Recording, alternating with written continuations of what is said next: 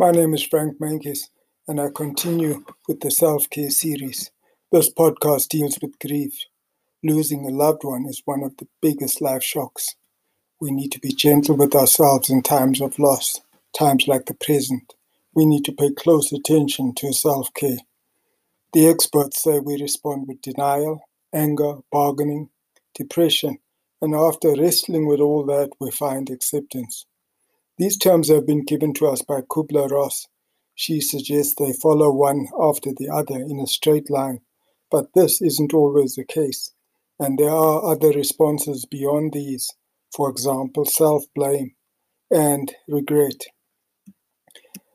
You need to understand the process, allow yourself to feel all of this. It's not enough to identify your feelings, however. It's good to name it to someone else as well as you work through feelings, you don't do this to get rid of them, especially the feeling of loss.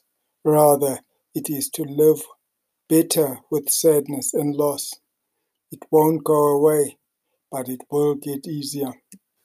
I emphasize being in touch with feelings. That is because there are often things in our culture which block this. Things such as patriarchy, things in our upbringing, there's a lot of talk about being strong for others, for example. Apart from talking to someone else, what else can help? Some people have found rituals to be useful. Not all people need this, but for many people, rituals can be of some help, whether it's lighting a candle, listening to a particular piece of music, prayer, or visiting a place that was important to the loved one who has passed on. What about old grief? That grief from long ago, but not properly dealt with or acknowledged at the time. Maybe there's a need to go back there to open up those feelings. Otherwise, you carry that sadness within the layers of who you are the body, the emotions, the spirit. And what about becoming numb?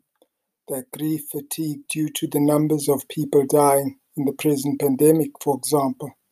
This makes it all the more important to think about grief and about where those feelings go when suppressed. It's important to understand that even when death is not acknowledged or discussed, the sadness is there. It's in your system. Go back, try to bring it to the surface. Talk to someone, reach out. Finally, try to shift your perspective, of course, only when you are ready for that. Remember, the soul is eternal. Hence, those who are gone are still there. They often cannot reach or communicate with us in the same way, but sometimes you can feel their nearness. They may even come to you in dreams.